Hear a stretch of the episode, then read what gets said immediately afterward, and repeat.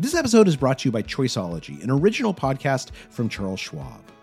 Hosted by Katie Milkman, an award winning behavioral scientist and author of the best selling book, How to Change, Choiceology is a show about the psychology and economics behind our decisions. Hear true stories from Nobel laureates, authors, athletes, and everyday people about why we do the things we do. Listen to Choiceology at schwab.com slash podcast or wherever you listen. And it's either we put in these clearly just gargantuan amount of resources to really get to people, understand where everyone's at, work person by person, not give up with any single person, or we just live with an atrocity and keep kind of like pointing fingers and, uh, you know, just blaming people. You're listening to How To. I'm Amanda Ripley. If you live in just about any city in this country, you're probably familiar with the issue of homelessness, or houselessness, as it's increasingly being called, as you'll hear. And it can feel like a never ending problem with no solution, one that's especially hard to reconcile in the winter and around the holidays. There's been a lot of politics and fear swirling around this subject for a long time. But what if we put all that noise on pause and just asked, what works and what doesn't?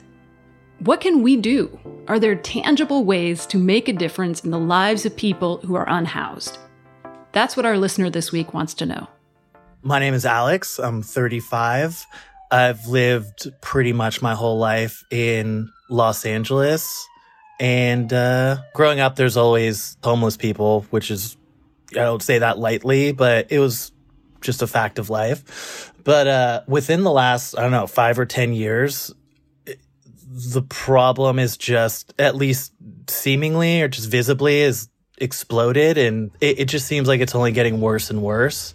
But it's just very unclear what needs to happen or how we would know that things are, you know, really on the right trajectory. It's just frustrating to be on the sidelines and feel helpless about it. Alex isn't the only one. Just this week, LA's newly elected mayor, Karen Bass, said she's making this her number one priority. I will start my first day as mayor at the city's emergency operations centers, where my first act as mayor will be to declare a state of emergency on homelessness. That sounds great, but what I wonder is does declaring an emergency actually help? Now, we know this is a complicated problem, part of which is a lack of housing in a lot of cities. And we're obviously not going to solve this whole issue in one episode. But that doesn't mean we can't get more clarity about what actually works. And for that reason, we reached out to not one, but two different experts. Later in the show, we'll meet another mayor one whose city functionally ended veteran and chronic homelessness by doing something altogether different than what most cities have tried so far. But first up is Theo Henderson, a former school teacher and a current activist who has himself lived on the streets of LA. Theo, could you kind of help us understand? I know that now more and more people are talking about people who are unhoused as opposed to homeless people.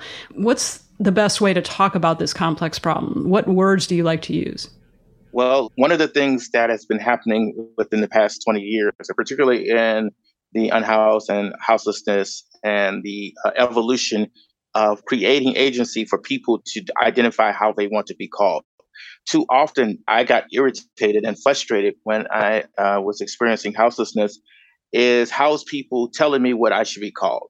Um, and it always had some kind of pejorative. It was some kind of stigma. And then we started to push for being called unhoused, displaced, unsheltered. We are in the age of being able to get a self agency in every facet from the LGBTQI plus community to African Americans, Black Americans, and any other community. But when it comes to uh, defining ourselves, um, our society collectively looks askance or tries to uh, control the narrative on our existence. So it sounds like I'm, I'm hearing you say that you know, we need to ask people who are unhoused for their perspective much more often and and amplify their voices. And it seems like your preference is to to say unhoused and houselessness. That is correct. Is that right? It creates the agency. I de- determine how I like to be addressed. Yeah, and I also like that idea because it's like the truth is, look, this is a fragile situation we got going in this country. Any of us could lose our housing. Things change, right? And we don't know how things are going to change. And this is part of our, our problem. Hurricane Ian is a perfect example of that. These people had houses, they Right. had jobs, they had livelihoods, but now they're on the same footing as people that have been displaced for years. And it's going to cause a very different reality and a very Yeah. a come to Jesus moment. Absolutely. Yeah. So I like the idea of coming at this with some humility and some grace and realizing that we are kind of all in this together, right? Even though it doesn't always feel that way, even though there are differences in power and resources um, that are really important. On today's show, how can we stop thinking about houselessness as a giant, intractable problem and start thinking about the actual people experiencing it? And how do we start chipping away at a solution? After the break, we'll hear more about how Theo lost his own housing and what he thinks might make a difference. Stay with us. This episode is brought to you by Choiceology, an original podcast from Charles Schwab. Choiceology is a show all about the psychology and economics behind our decisions. Each episode shares the latest research in behavioral science and dives into themes like can we learn to make smarter decisions and the power of do overs. The show is hosted by Katie Milkman. She's an award winning behavioral scientist, professor at the Wharton School, and author of the best selling book, How to Change. In each episode, Katie talks to authors, historians, athletes, Nobel laureates, and everyday people about why we make irrational choices and how we can make better ones to avoid costly mistakes. Listen and subscribe at schwab.com slash podcast or find it wherever you listen. This episode is brought to you by Defender. For those who embrace the impossible, the Defender 110 is up for the adventure. This iconic vehicle has been redefined with thoroughly modern design. The exterior is reimagined with compelling proportions and precise detailing, and the interior is built with robust materials and integrity. The Defender capability is legendary, whether you're facing off road challenges or harsh weather conditions. Built for the modern explorer, the Defender 110 lets you go further and do more. And cargo capacity means more room for your gear. To drive the Defender is to explore with greater confidence. Powerful innovations like the intuitive driver display and award winning infotainment system keep you connected. Innovative camera technologies deliver unobstructed views and effortless maneuvering. Ready for a wide range of adventures, the Defender family features the two door Defender 90, the Defender 110, and the Defender 130, which seats up to eight. A vehicle made to go further, the Defender 110. Learn more at LandRoverUSA.com forward slash Defender.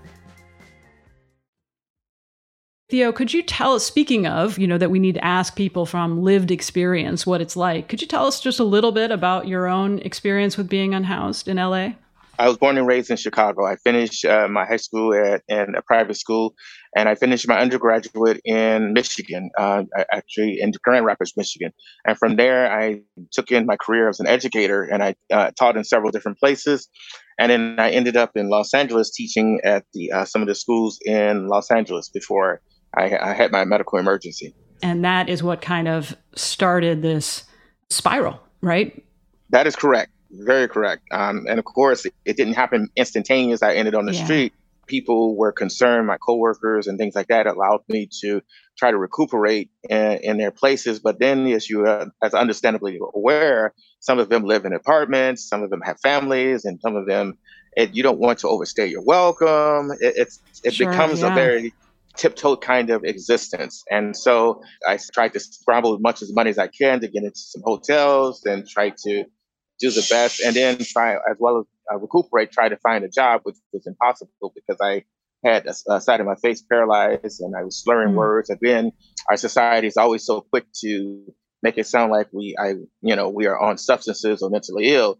And most people do not want to take a chance with me coming and trying to still recover and try to find a job. So Mm. that was another impossibility, another Mm. reality that we are very ableist in our society as well. Yeah, a lot of layers to this, right? A lot of layers. And one thing leads to another, and then it becomes very hard yes. to get traction. I had a medical emergency. I was in a coma for a, a few days, and I had to make a long, hard road to recovery. And it's very difficult to uh, maintain medical costs and living and, and physical therapy and all of the things that it entails without uh, the necessary financial support or uh, community. I fell into the couch commitments, seedy motels, then to the streets. Uh, actually, before the streets, I was in uh, these services and sh- uh, shelters, and then I became in the streets. So the decline was the same uh, and very similar to many of the unhoused people that, like the gentleman that I covered, where his wife had brain cancer, and he uh, used his savings to try to help save her life, and she ends up passing away, and he can't afford the rent, and he lives out on the street where he used to be the handyman or uh, at the apartment building. These conversations are always uh, clouded because you hear people talk about individuals that are on substances or having mental disorders and not understanding that being unhoused is traumatic and sometimes uh, people are trying to cope with trauma in myriad ways you know and mm. it's not as simple as people love to demonize uh, substance usage and, and mental yeah. health issues as well There's so many individual reasons why people end up without shelter, right? Like including interactions with the healthcare system, which is broken in many ways in many places, um, with education, right? With um, violence. It's like we're describing a symptom instead of a cause, right? And and a lot is getting put under that under that umbrella. The second thing I'd like to uh, point out, a lot of the unhoused community members' experiences with hostility from the neighbors, the hostility from the cops, the indifference from the citizenry, the in- inaccurate framings, a lot of times from mainstream media who doesn't really have their finger on the pulse of the situation. So there's a huge amount of complexity and humanity that gets lost when people talk about this problem. And that, of course, distorts how we try to fix it. This seems like a good time to bring in our second expert, who is all too familiar with the gap between policy and reality. Larry Morrissey currently works in the healthcare industry, but from 2005 to 2017, he was mayor of Rockford, Illinois, a smaller city about 80 miles northwest of Chicago. And if you're thinking, like I did originally, that Rockford must have it easier, well, you'd be wrong. So, first, let me just say I'm uh, honored to be part of this conversation and, and share my experiences. We're a city of 150,000 people.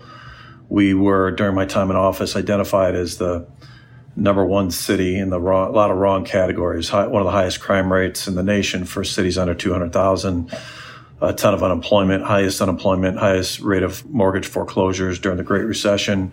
We've struggled with a lot of the same issues of complexity and um, harm as a lot of larger cities. And what that means when you're trying to respond to a complex problem like homelessness is oftentimes those who have capacity, those, you know, for example, economic development groups, their solution for something like homelessness is to try to hide it why? Because they're mm-hmm. ashamed of it. And it's part of a history and a legacy that they attribute to us being a, a failing community.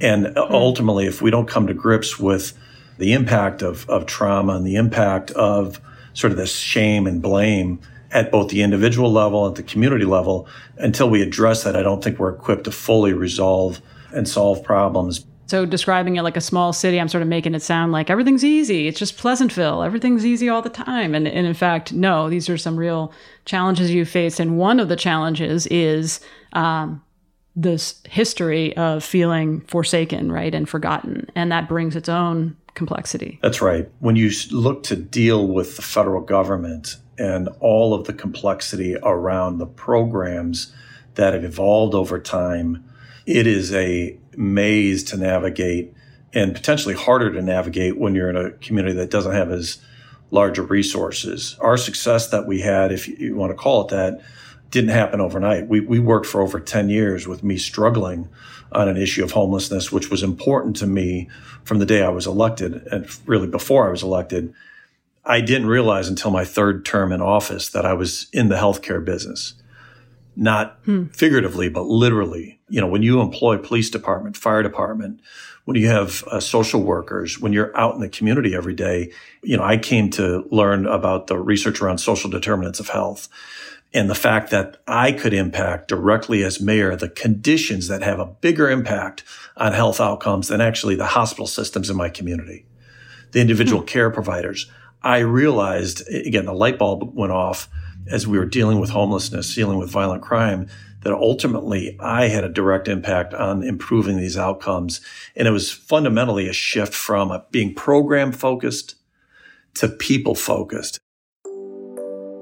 That's the key right there. That shift from program focused to people focused. It's not a slogan, it's a totally different way of operating a city, Larry told us. Doing to take care of the health of our city employees, trying to deal with things like, you know, employees who had chronic conditions like diabetes, building patient lists to be proactive in doing outreach to them. Ultimately, we use the same approach when we are identifying people who are at high risk for homelessness, people who are actually unhoused, and creating a list of those individuals. And instead of waiting for them to come to us and frankly blaming people who are in need for not accessing help, what we the, the fundamental shift was us being very proactive in identifying those who were in need and then being proactive in going out to them yeah, I'm really curious about that evolution that you went through. Um, can you say a little bit more about why this was important to you? You said even before you became mayor? Absolutely, yeah. So I grew up with a great deal of compassion towards the unhoused, in large part because the way I was raised by my parents. My dad uh, was a, a, recovering alcoholic. Um, first 10 years of my life were really rough. And one of the things that as I got older and, and started living um, the beneficial life of a family that was helped by my dad's sobriety and, and his ongoing path of and recovery is being around my dad and, you know, seeing homeless people and, but for the grace of God, there go I. My dad would say that frequently. And as he saw someone who might be homeless in downtown Rockford, I could see in his eyes, thought, you know, that could have been him. He's also a Air Force veteran, served during the Korean War. And so when the issue of veterans homelessness in particular came up, me uh, taking the pledge to end veterans homelessness, I had to think very deeply about, you know, not wanting to disappoint my dad. If we were going to make a pledge mm. so bold as to end veteran homelessness. Hmm. So you grew up with an awareness this shift that happened in your own administration and your own mind between focusing on systems and programs as opposed to systems and individuals. I mean, it seems like in most places this doesn't still doesn't exist, right? Like the you created this infrastructure where anyone who was experiencing uh, homelessness could be entered into a system at any single place, whether it's a shelter, a city office, a nonprofit, and then that record could be shared by all. And this sounds super boring, like spreadsheet stuff, but it sounds like it's actually really important. It's vital. And, you know, people would rather talk about what they might consider sexier issues. We want to build X number more units. You may need more mm-hmm. resources. Absolutely.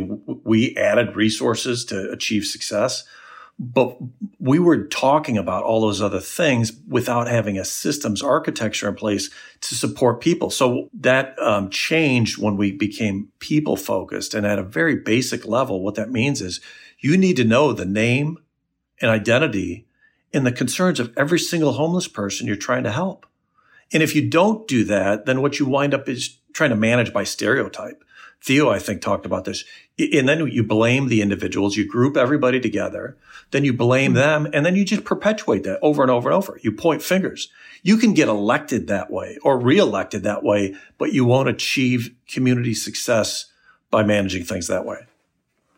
Um, I think this is making so much sense to me of just, you know, the natural inclination. And this is how I would think is, uh, we just we need X amount of dollars to hire more mental health professionals.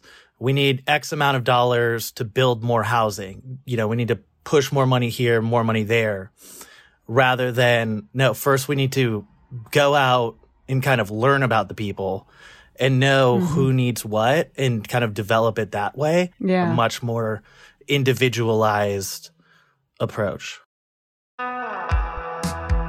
So in Rockford, zooming in and addressing each and everyone's needs on a personal level really worked.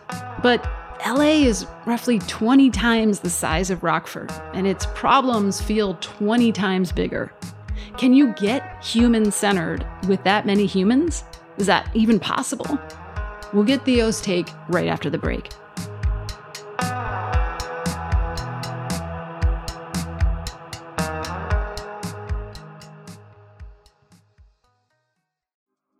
Apple Card is the perfect cashback rewards credit card. You earn up to 3% daily cash on every purchase every day. That's 3% on your favorite products at Apple, 2% on all other Apple Card with Apple Pay purchases, and 1% on anything you buy with your titanium Apple Card or virtual card number. Visit apple.co slash card calculator to see how much you can earn. Apple Card issued by Goldman Sachs Bank USA, Salt Lake City branch. Subject to credit approval. Terms apply. On Death, Sex, and Money, we feature interviews with you, our community of listeners, getting honest about uncomfortable things. I developed an illness where it isn't safe for me to drive. A friend once said to me, Sex is like air. You don't think about it until you're not getting enough. This is a similar sort of thing if you just replace sex with driving. Listen to Death, Sex, and Money wherever you get podcasts.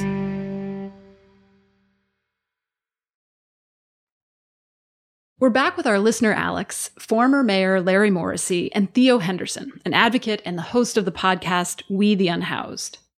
Theo, I'm curious, what do you think about this idea of trying to get down to the individual level like this? Like, is that even possible in a city that's as big as LA? Is that where you'd like to see things go? I believe some contextual understanding needs to be explained because I'm going to use myself as an example. I'm a black man, and most people in Los Angeles, when they see unhoused people, call the police. For example, when one day I was waiting out for the bus in the rain, this group of white patrons at a store called the police to say I was menacing looking for waiting for the bus. Hmm. And what that ensued was the SWAT team coming because I was considered a danger because I was unhoused. Now, what this this city does is they believe that you, put uh, police officers on the beat to get to know unhoused people after ex- incidents like this to trust them to get services. And yeah. understandably, that's not happening. I don't trust the police. And until we become honest and saying in our communities, we have some healing to do, we have to reconfigure in the way of individualizing, we individualize by doing mutual aid, utilizing community networks and community groups together, not shelters, not systems that has been in place for years because obviously it is broken. We have created things outside the box that is less harm inducive and to creating a situation where we can create a community for unhoused people to help, like the reclaimers, like the J Town Action that works with me uh, every Saturday to provide mutual aid and individualized services and seeing the community. So there's such a history of distrust and corruption and bad police faith violence. and police violence that it sounds like you are all for individualizing assistance, but it's best if it comes from people who have themselves been unhoused or people it's sort of at the community level. Yeah, Is that right? Okay. Absolutely. Okay. Thank you, Theo. And Larry, it sounds like in, in the case of Rockford, one of the things that you did was build the infrastructure so that you could literally know everyone's names. Can you give us, is there an example that comes to mind of why that matters? I think it's important to point out that what we've inherited as a society, what I inherited as mayor of Rockford, what I think every local community in the country and our federal government really has pushed since World War II you know, in, in, the past, they've called it the war on poverty, right? So when we use a bureaucratic form of organization to deal with problems, you understand that that gives us an architecture that is in its essence dehumanizing. We don't hmm. have to accept that. We can change it, but it takes intention. We were trying hard before 2015. We just weren't successful. When you look at healthcare, when you look at education, when you look at criminal justice, the most important thing I could stress is we need to move to a human, people based approach. Now, that may sound sort of nice. It's not just nice, it's critical. It just won't work doing it any other way. Everyone has mm-hmm. unique needs, challenges, resources. Some may need housing plus uh, social services, some don't, right? Unless you really know the individual's needs, you're going to flounder. So, like, what would that sound like? Just give us an example. It doesn't have to be literal. Yeah, J- John Smith, who's on the list, high risk, unsheltered, unhoused. What is it going to take? We were responsible for what's called the continuum of care. We were the community action agency for a multi county area. And if folks wanted, organizations wanted funding, they had to participate in the process that brought them in the room. Once we were in the room, our focus then shifted to solving homelessness for everybody on the list. And so fundamentally, over time, by being people focused, by understanding the unique challenges, that's what led to our success and in, uh, reaching functional zero for veterans homelessness, then a year later for chronic homelessness.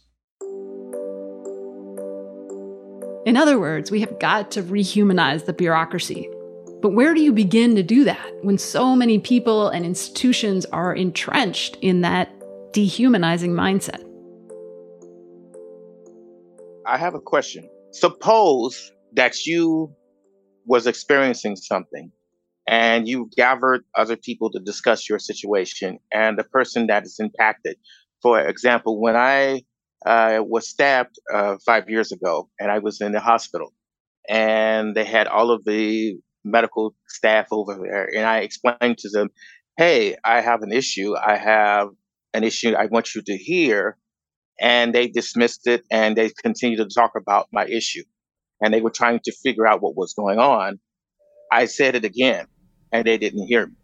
They didn't hmm. listen to what I said until I finally had to violently yank out the apparatus. And then, then they uh, started to work together to bring me back around. Hmm.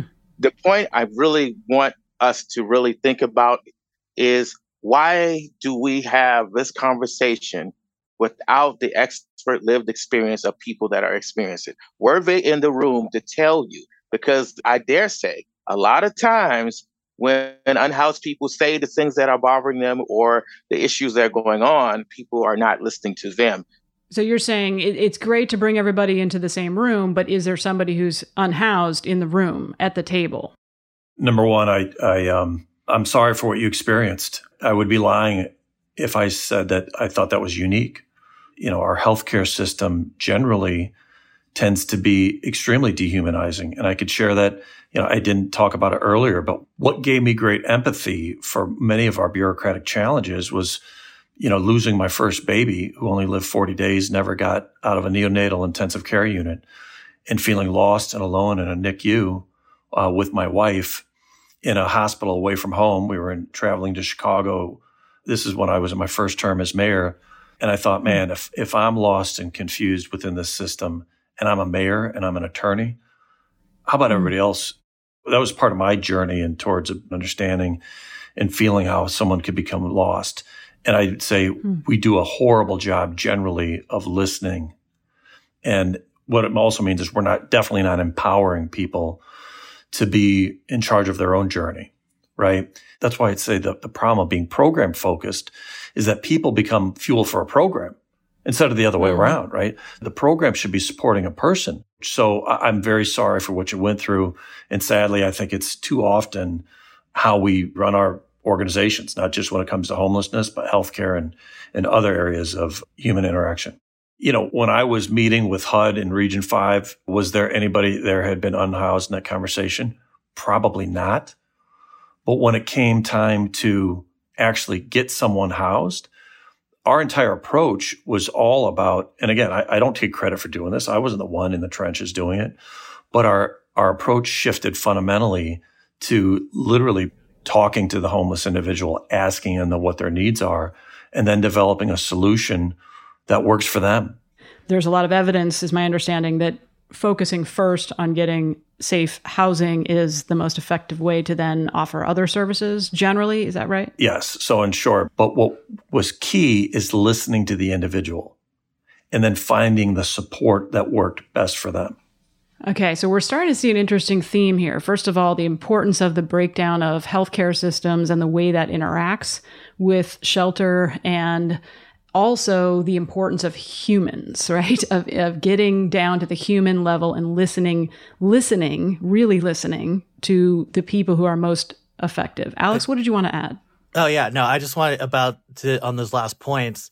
If I'm understanding this correctly, by the very nature of this process, you're going to see if you're if it's not working or if whatever you're doing is not working for this case. And so if they're looking over person by person, they're seeing like I see what you mean. It focuses on the outcome, right? Well, as opposed to the input. Yeah, they're go they're gonna see the results and they're gonna know like hmm. we're not getting the job done here. Right, right. And I want to talk about the numbers and the scale issue because I think that'll be on a lot of people's minds is like, okay, how do you do this at scale? So I want, I'll, I will come back to you, Theo, to talk about LA more. But I do want to ask Larry also Theo's earlier question, which is, how did you deal with the distrust of law enforcement? There is so much distrust, understandably. So, like, how did you reckon with that in Rockford?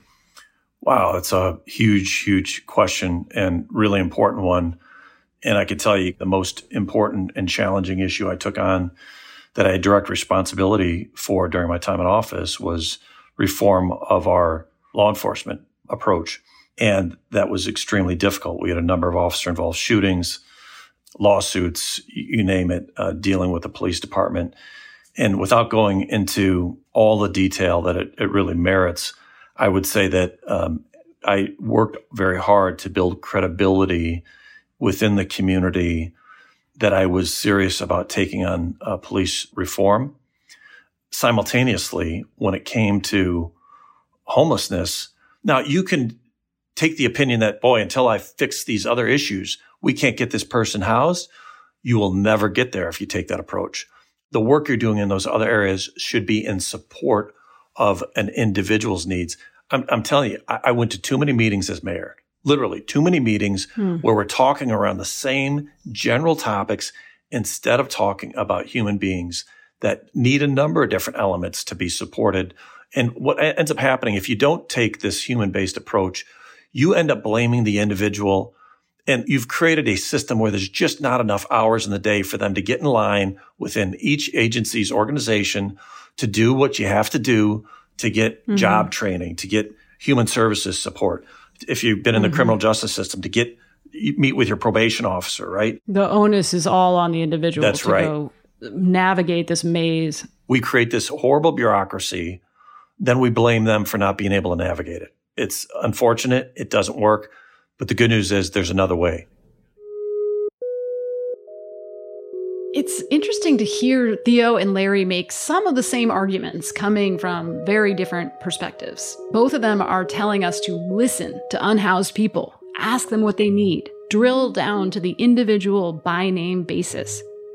But then there are real differences. Theo is obviously far more skeptical of law enforcement and thinks there needs to be a fundamental shift in the public's mindset as well unfortunately that we have in our society, particularly in Los Angeles, has have this dysfunctional belief that police solves everything. Mm-hmm, mm-hmm. You see an unhoused person standing at the bus stop, we call the police. Mm-hmm. We see the unhoused person just eating a meal and maybe looking shabbily dressed. We call the police in everything. The police officers and fire department agencies in Los Angeles are not part of the solution okay, we've talked about some of the things people do wrong, right, when it comes to unhoused people.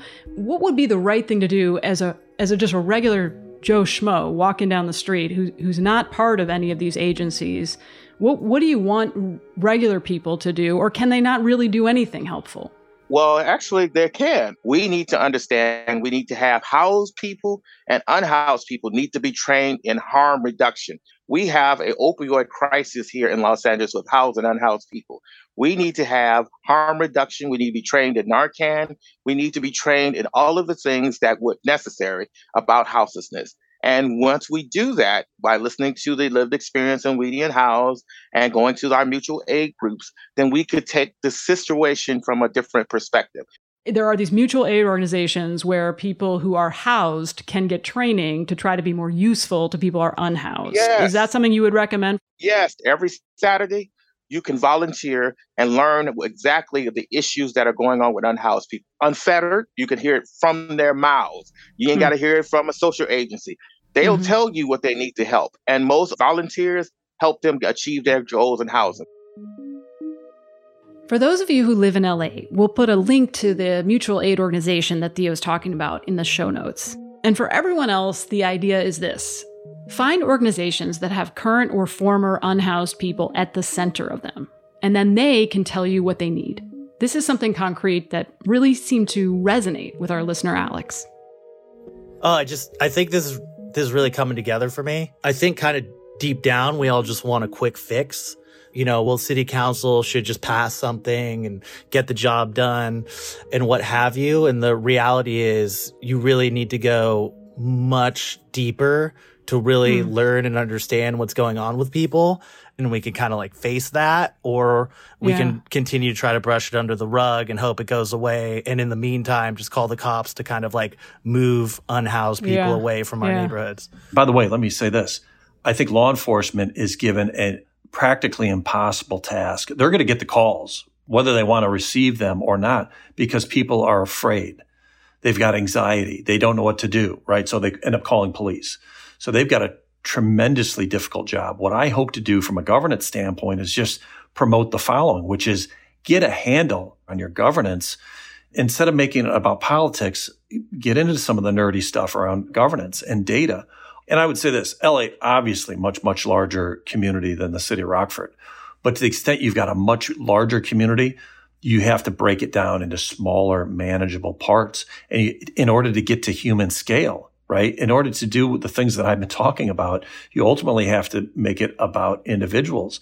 If you don't know mm. how many total homeless you're in, you're dealing with, you don't know how many resources you need. If you don't know the mm. issues of those individuals you're trying to house, it's impossible to determine whether or not you have enough resources in the right category to support them. Well, I love this idea of questions we can ask because it's not just for mayors, right? Like it's for people who, journalists who cover this issue, um, and also for you know guys like Alex who live in places and are voters and maybe can can ask their elected officials, can you answer these questions? Like, do you actually really know how many people are struggling who are unhoused right now? Do you actually know their names? Are you listening to them? And to Theo's point, are you bringing them in to the conversation? Do they have a seat at the table? Um, it seems like those are questions that, I mean, maybe it sounds naive, but are those questions we all could ask? Absolutely. You should be asking. Every, everyone should be asking. Is there any, a question you would add to that?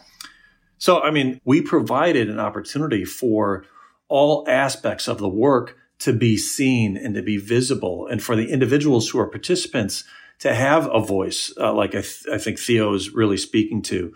Otherwise, if you can do those things, then you are you're building an architecture that's much more humane. Yeah, no, that makes a ton of sense. Theo, is there any example that comes to mind of local communities, neighborhoods coming together in LA to support the unhoused? Well, basically, so we created a place in uh, a safe space where unhoused people's needs were talked about and listened to. And then we started to get to work on trying to help them and meeting them where they were. Hmm. Uh, we had educations on harm reduction. We had uh, conversations on what it was like to have a mental illness because most often than not, most of these service providers are talking about them, not talking mm-hmm. about what it's like to have a mental health crisis and to help them.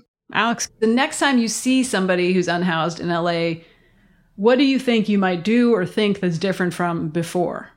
Maybe now, at least when I do see unhoused people, I'll at least think, what's their name? Mm. What's their name? And, and if we're really serious about making things better, then you probably can't do it until you know their name. Personally, I would like to do more volunteer work where you kind of are face to face with the people you know, you're trying to assist.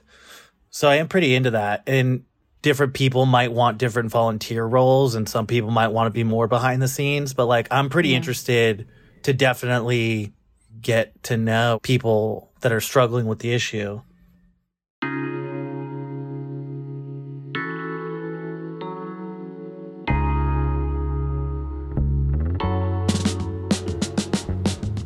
Thank you to Alex for bringing us a hard and important question. and to Theo Henderson and Larry Morrissey for sharing their stories and advice. We'll put a link to Theo's podcast, We the Unhoused, in the show notes, along with a link to an essay that the former mayor wrote about his experience getting to functional zero in Rockford. What about you? Is there a problem you're tired of feeling hopeless about? Do you ever look around and feel like there must be a better way? Send us a note at howto at slate.com or leave us a voicemail at 646 495 4001. We'd love to have you on the show. And if you like what you heard today, you know what to do. Give us a rating and a review, tell a friend. That helps us help more people.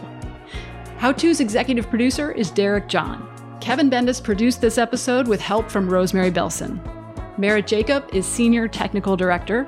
Charles Duhigg created the show. I'm Amanda Ripley. Thanks for listening.